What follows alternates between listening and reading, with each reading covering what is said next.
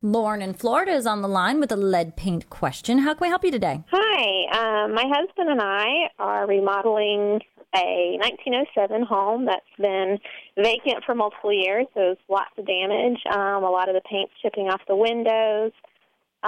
There's on the beadboard and wainscoting, a lot of the paint's chipping off. And someone has gone in and put, like, sheetrock mud to texture over the original plaster walls, so some of that's chipping off. And we've got 3 young children, so we need to repaint this house and fix it, and we're really concerned about the lead paint issue. Yeah, understandably so. And, I mean, your house is in the time frame where you do need to be concerned about lead paint. Now, we had an issue when we put central air conditioning in the house when my son was 6 months old.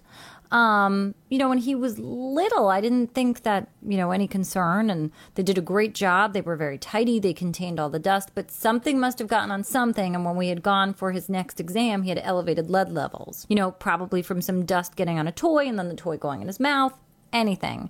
Anyway, it turned out, you know, after we did the next blood work, his levels went back to normal. So we were really not concerned at that point, but it is a very scary issue.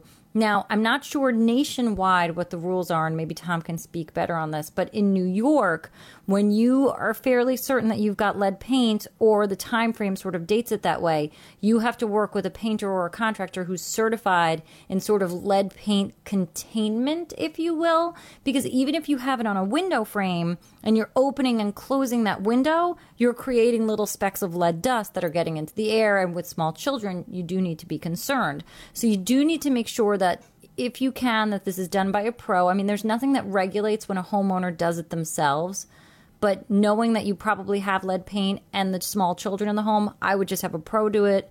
And you want to make sure that things are taped off and really sealed up and cleaned very thoroughly. I mean, there are specific rules I know in New York State that allow for a contractor to be certified, and that's something you really want to look for. Yeah, and especially because the paint is flaking in deteriorated condition right now. I mean, that's the highest risk for this, Lauren. So you're wise to proceed very cautiously and make sure that the contractor that you're working with is certified as a lead professional. All right. Thank you. You're welcome, Lauren. Good luck with that project. Thanks so much for calling us at 888-MONEY-PIT.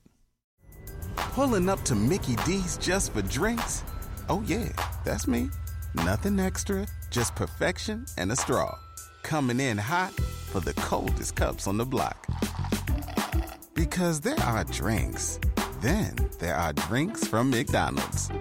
Mix things up with any size lemonade or sweet tea for $1.49. Perfect with our classic fries. Price and participation may vary. Cannot be combined with any other offer. Ba-da-ba-ba-ba.